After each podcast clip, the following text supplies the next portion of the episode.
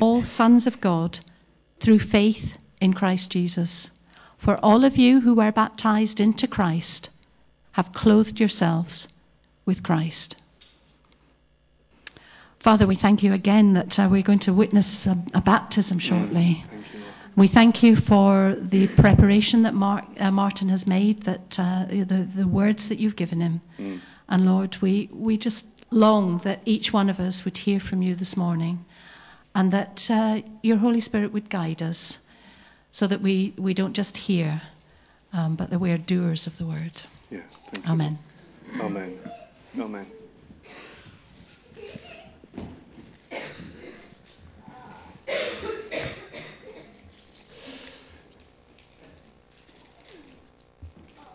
I'm really uh, quite delighted this morning to uh, that we've got to this point in the journey with Steve and Sue because I've been here nearly 12 years and you you guys have been here longer than me, and uh, they've been Christians uh, longer than I've been here, and uh, so it's taken a, it's taken a while to get here, but I've so looked forward to this day with you both, and uh, what a joy to share in this. I'm, I'm glad I'm still here to, uh, you know, to see this day. But uh, you know, it's it's a joy, and uh, thank you for letting us share in your party and your celebration. I would just say there is there is cake through there afterwards, so you're all please do come and share some cake and coffee and tea with us uh, through in the lounge um, afterwards. We had a we had a phone call uh, this morning about quarter past eight, which is always a worrying time of the morning to receive a phone call, isn't it? You know, you're wondering, uh oh, what's happened? And it was, it was Tony saying there's a problem with the baptism pool. So immediately in my mind, I'm thinking all the water's drained out and we've got no water because it takes quite a lot of time to fill that pool. It takes a couple of days actually to fill that thing. And um, I was thinking paddling pool, you know, has anybody got a paddling pool or that kind of. Actually, strangely, it was the opposite problem. Tony said, "Do either do either of your kids want to go swimming this morning?" Strange request. He said, "But we've got too much water in the in the baptism pool, and uh, there's a danger that with three men in there, you know, we could have a flood in New Hore as well as in other parts of the country. It was literally right up. So um, he wanted um, Sam to, to put uh, goggles on and to swim down to the bottom and to um, pull the plug out and just let a little bit of water go. Um, anyway, Tony, being an engineer, managed to uh, pull, the, pull the, the plug out with a chain, but also to he created a suction, apparently, in the pool by moving an oar around in the water that caused the plug to be sucked back into the hole. Is that right, Tony? So I think round of applause for Tony, actually. Thank you. Tony's up on the balcony doing sound. So uh, thank you, Tony, uh, for doing that. We really, really appreciate it. I'm, I'm even more hopeful it's going to be warm enough for all of us. Um, hopefully, by letting some water go, it might just heat up a bit more quickly. Um, we, we live in hopes. Um, as I've said, baptism is the outward sign of an inner transformation in the heart. So, Steve and Sue, as you've heard, have already made the decision to turn away from living for themselves and to turn and follow Jesus Christ. They've come to the cross and they've recognized that Jesus paid uh, the debt, the price for their sin, and has forgiven them at the cross. And they've trusted in Jesus and his work in the cross and resurrection. And as a result, they have been forgiven and they have received the gift of the Holy Spirit uh, living in them. Um, so for Steve and Sue, this is the outward public declaration that they now belong to Christ and they've committed, they're committing their whole lives to loving and following and serving Him. So it's kind of the going public bit of, of being a Christian. They're nailing their colours to the mast this morning and saying to, to friends and family, This is who I am now. I am a child of God. I am a son of Jesus, and I'm going to follow him for the rest of my life. So it's a big deal. Um, But I, I, I, the reason I chose this little passage in Galatians was because Sue, Sue's favourite song is um, I Am a Child of God, um, which has particular sort of uh, meaning for the family as well, um, I know. And uh, you did well this morning too to hold it together. But that song talks about being an adopted child of God. And so when I was thinking of texts, it was a no brainer for me, really, because Paul in Galatians 3 links together adoption with baptism. You know, he talks about being adopted as sons of God. And he says, For you are all baptized into Christ. That's a strange way of putting it, isn't it? Why does he say baptized into Christ? Um, is it that Jesus is kind of hiding under the floorboards here in the water? And so when we baptize them, he, they're kind of, Jesus is mysteriously, magically in the water? No, I don't think that's what um, Paul means by being baptized into Christ. Does it mean that somehow through the act of baptism that they are mysteriously joined to Jesus or united with him? Does it mean that? No. They've already been united to Jesus. They've already been joined to Jesus. What Paul means is that baptism is the outward sign that they have already been joined to Jesus Christ through faith in him. And the Holy Spirit lives in them, and it's the Holy Spirit who unites or joins them to Christ by faith. Right? Does that make sense? So Paul says, You have been baptized into Jesus Christ. You belong to him. You are united to him. You are joined to him. Um, let me uh, illustrate. Um, whether you're a, I don't know, whether you're a uh, footballer, rugby player, netball player, basketball, whatever your hockey, whatever your sport is, imagine that um, the captain of your team scores the points or the goal that wins the match. All right? Now, obviously, the captain is going to celebrate because they're the ones personally who've scored the winning goal or the winning points, right? But who else gets to share in the victory? The team. So, do you see how it works? We are on, as Christians, we're on the Jesus team. Our captain has scored a victory by dying on a cross and paying for our sin and being raised from death, showing that our sin has been fully paid for. And we, on the Jesus team, get to share in the victory because we're on his team, right? So all the benefits of Jesus' death and resurrection belong now to the Christian. All the victory that Christ won over sin and death and evil belongs to Steve and Sue. So, what is that victory that they share in? What are the benefits of being a Christian that you get to share in? Well, this Paul tells us. In a moment, you're going to see Steve and Sue go right underneath the water and be covered over. Now, that is symbolic of Jesus being covered over in the tomb. It, this is like a watery grave. And the water covers the person over, and it's symbolic of them dying to the power of sin. So, just as Jesus physically died and his body was laid in a tomb, so Steve and Sue are saying, Look, I'm dead to the old way of living. No longer am I going to live for myself, independently of God. I'm choosing to die to that old way of life, and I'm choosing to follow Jesus. And the power of sin was broken at the cross. Now, that doesn't mean that you don't have a battle as a Christian with sin. You know, we still get tempted, we still sin, don't we? What it means is that the power of sin over you has been broken. In other words, you no longer are a slave to sin. Whereas before you couldn't help but sin, now the power of sin has been broken. You don't have to sin.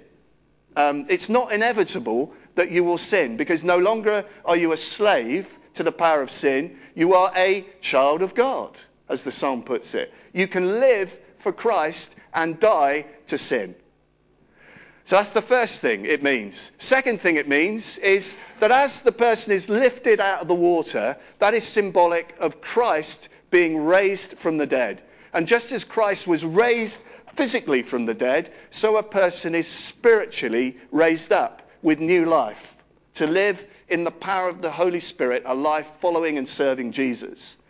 So, the benefit in this life, Steve and Sue, is that you get new power and resources in you by the Holy Spirit to live for Jesus, with Him as your captain. You're under His authority, and you can live that way because you have new power living in you. You have the Holy Spirit, God's breath living in you. But there's also a benefit eternally. Not only do you get to benefit in this life by knowing that your sins are forgiven, by knowing that you are children of God, you also get to benefit eternally. Because just as Christ was raised from the dead physically, so when he returns at the end of the age, you will be raised up with new glorified resurrected bodies, and you will live as heirs, as sons and heirs. You will inherit a new heaven and a new earth with Jesus and all believers. Isn't that wonderful? There'll be no more death, no more decay, no more sickness, no more injustice, no more pain, no more sorrow. And you get to inherit that as sons, as adopted sons. Isn't that glorious?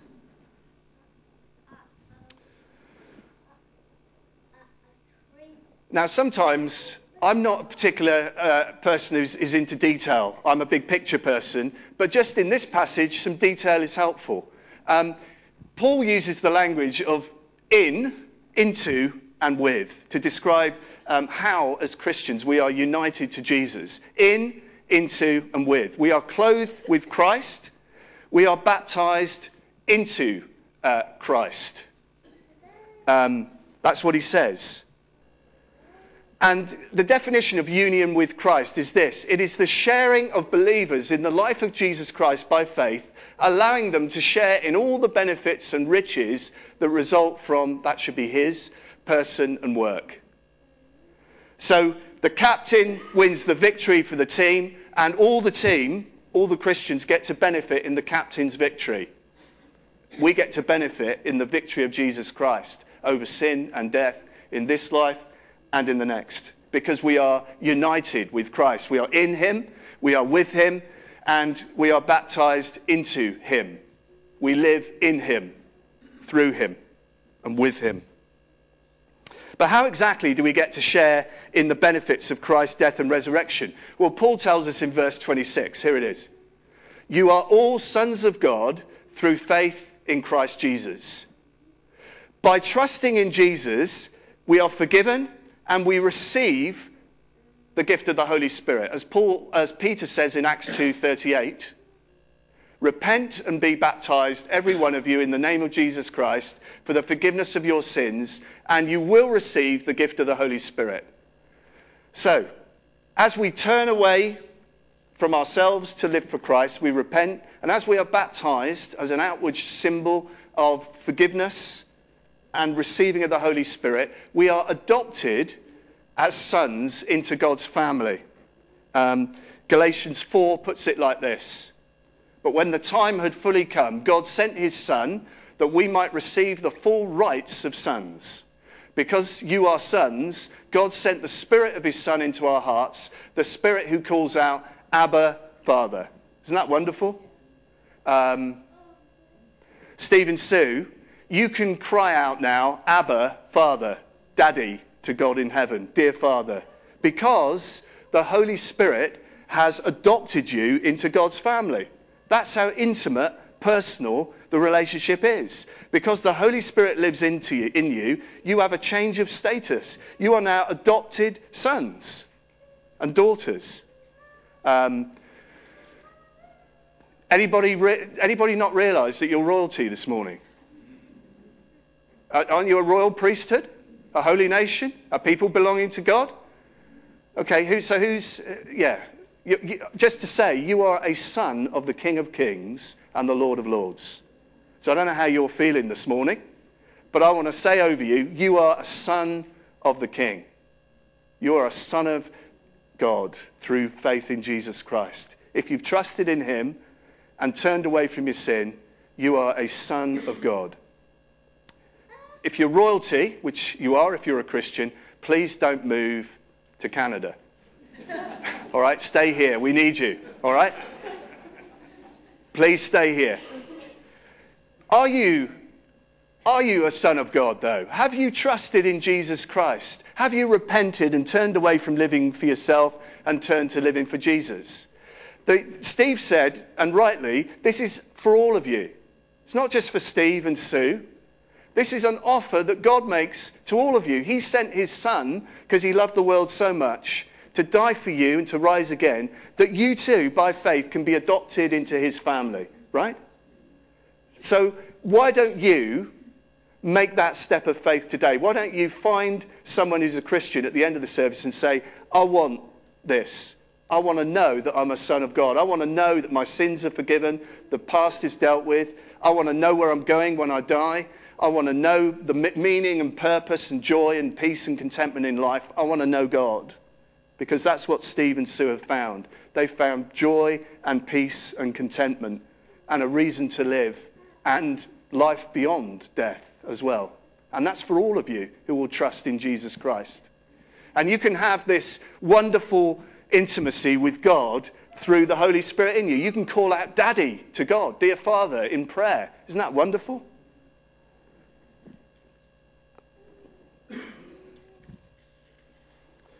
Now, some take offense at using the masculine word sons to refer to all Christians. So, some newer translations of the Bible have translated children. All right? Now, before we um, get too inclusive with our language, um, we should remember that there's a reason that Paul uses sons here. In ancient cultures, daughters could not inherit property, right? So if you were a female, you were excluded from inheritance. So do you see what Paul's doing here by calling women and men sons of God? He's saying that you all get to inherit the benefits and blessings of Christ. Whether you're male or female doesn't matter. You're all sons. You're all legal heirs. Not just the, the blokes, the women get to be heirs of Christ's eternal inheritance as well. So I don't want to change the language too quickly. It is true that we are children. It says so in John 1, verse 12. But actually, here, Paul is making a point about being adopted sons because it's the sons who get to inherit the eternal inheritance of Christ. So I don't want to change the language too quickly here because there's good news for women and men here. We're all inheritors through faith in Christ. But Christians don't just get to share in Christ's inheritance in the future, in a new heaven and a new earth. There are benefits in this life. Verse 27. For all of you who were baptized into Christ have clothed yourselves with Christ. So, Steve and Sue, you have new clothing. You are clothed with Christ by faith. Um, what does that mean? Well, it means four wonderful things, actually. Um, clothing is about identity, isn't it? Anybody, anybody here who's who has a uniform for work? Anybody uniforms? Yeah, a few of you. Anybody used to wear a uniform at work? Yeah, there's a few more. All right. We wear uniforms. Um, I, I do have a collar at home, but I tend not to wear it because I don't like it. I don't like wearing a collar. I, I don't, it just doesn't mean any, much to me, really, if I'm honest. If somebody asks me to wear it for a funeral, I will wear it, but I don't put a lot of stock in it personally. But there are uniforms. there are uniforms that we wear because they give us identity. So if you're a police officer or a fire officer or in the army, yeah, we've got a few army people, haven't we? If you're in the army or ex army, you get to wear a uniform. You, are, you have a new status, a new role, and you are under new authority when you join the police force or the army. And by being clothed with Christ, we have a new identity and we are under new authority. When we put our trust in Jesus, we wear the uniform of Jesus. We are under his authority. We, are, we have a new identity as adopted sons. Secondly, clothing demonstrates how close our relationship is to Christ. Um, I'm guessing that probably clothing is our most um, personal possession in many ways, isn't it? because it's the closest to us, right? Um, I'm not talking about your whole wardrobe. It'd be a bit weird if you put on your whole wardrobe this morning and came in here. You'd be like Michelin men and women, wouldn't you? Hardly able to move. All right? I just mean the clothes you've got on now are closer to you as a possession than any other possession, right? Physically. Yeah, do you get, do you get where I'm going here? All right? So it demonstrates, clothing demonstrates how personal our relationship is to Christ. Um, and sometimes you can even smell the aftershave or the perfume on the clothing that's been worn, can't you? That's how intimate clothing is. That's how close it is to us. Um, everywhere you go, your clothes go. Okay? We hope. Thank you for uh, getting dressed this morning, by the way. Just as we can feel our clothes on our bodies, we remember that Christ is close to us, goes everywhere with us, everywhere we go during the day. So whether you're at work, whether you're on the school gate, whether in the factory, workplace, Christ is with you. And we can relate to him, talk to him, because he's closer to us than our clothes. Third, to wear Jesus' clothes means to imitate him. The Bible uses the putting on of clothes as a metaphor for putting on the character and teachings and behavior of Jesus. Um, in a little while after we've um, been baptized, we're going we're, we're to have to change our clothes and put on dry clothes. And the Bible says that putting on clothes is a metaphor for putting on the teachings and behavior and character of Christ. So as we pray and read the Bible every day, we put on the teachings and character of Christ. Fourthly and lastly, being clothed with Christ means being made acceptable to God. Um, in the garden, Adam and Eve sinned, and they became aware of their nakedness. Their, their shame became apparent to them before God, and they were um, they were clothed as a result of their shame and nakedness. And uh, in the same way, as Christians, we get to be clothed, and our nakedness and shame is covered, not by our own righteousness, but by Christ's righteousness. Um, any, was anybody ever um, baptized in the old baptismal robes with the weights at the bottom? Hands up. Anybody? Yeah, a few of you. They, back in the day, there used to be these little um, lead sort of weights in, in the bottom of the robe. And people used to get baptized in these robes. And that was symbolic that by faith they had been clothed in Christ's righteousness, right? It wasn't that they were righteous in themselves, it was that they had been clothed in Christ's righteousness. And Steve and Sue, you have been clothed in Christ's righteousness by faith. So when God sees you both, he doesn't see your sin and your guilt and your shame. He sees the robe of his son covering your sin and guilt and shame. Isn't that wonderful? So he calls you his children, his sons, and he declares that you are righteous in his sight because you are clothed with the righteousness of Jesus. And that's true for all of us who are Christians. God does not see us in our sin, he sees us clothed in the perfect righteousness of Jesus. And um, when we know who we are, in Christ, when we're confident that we've been clothed with Christ, that we're righteous in God's eyes, when we know that um, the Holy Spirit lives in us, when we know we've been forgiven, when we know we have power to live a new life, we should get on with living a life of following Jesus. We should put on the clothes of Christ every day in prayer and Bible study and get on with living out the behavior, the attitude, the teachings of Jesus. Because that's who you are now. You are sons of God.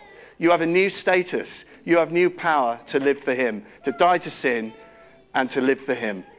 And that's true of all of us who are Christians. Doesn't matter whether you've been a Christian two weeks or 20, 20 years or 70 years. The call is the same on you today. Die to sin, live for Christ. Clothe yourself with Christ every day as you remember that you are adopted sons and that you have a new status and a new power to live Christ's way. Let's pray.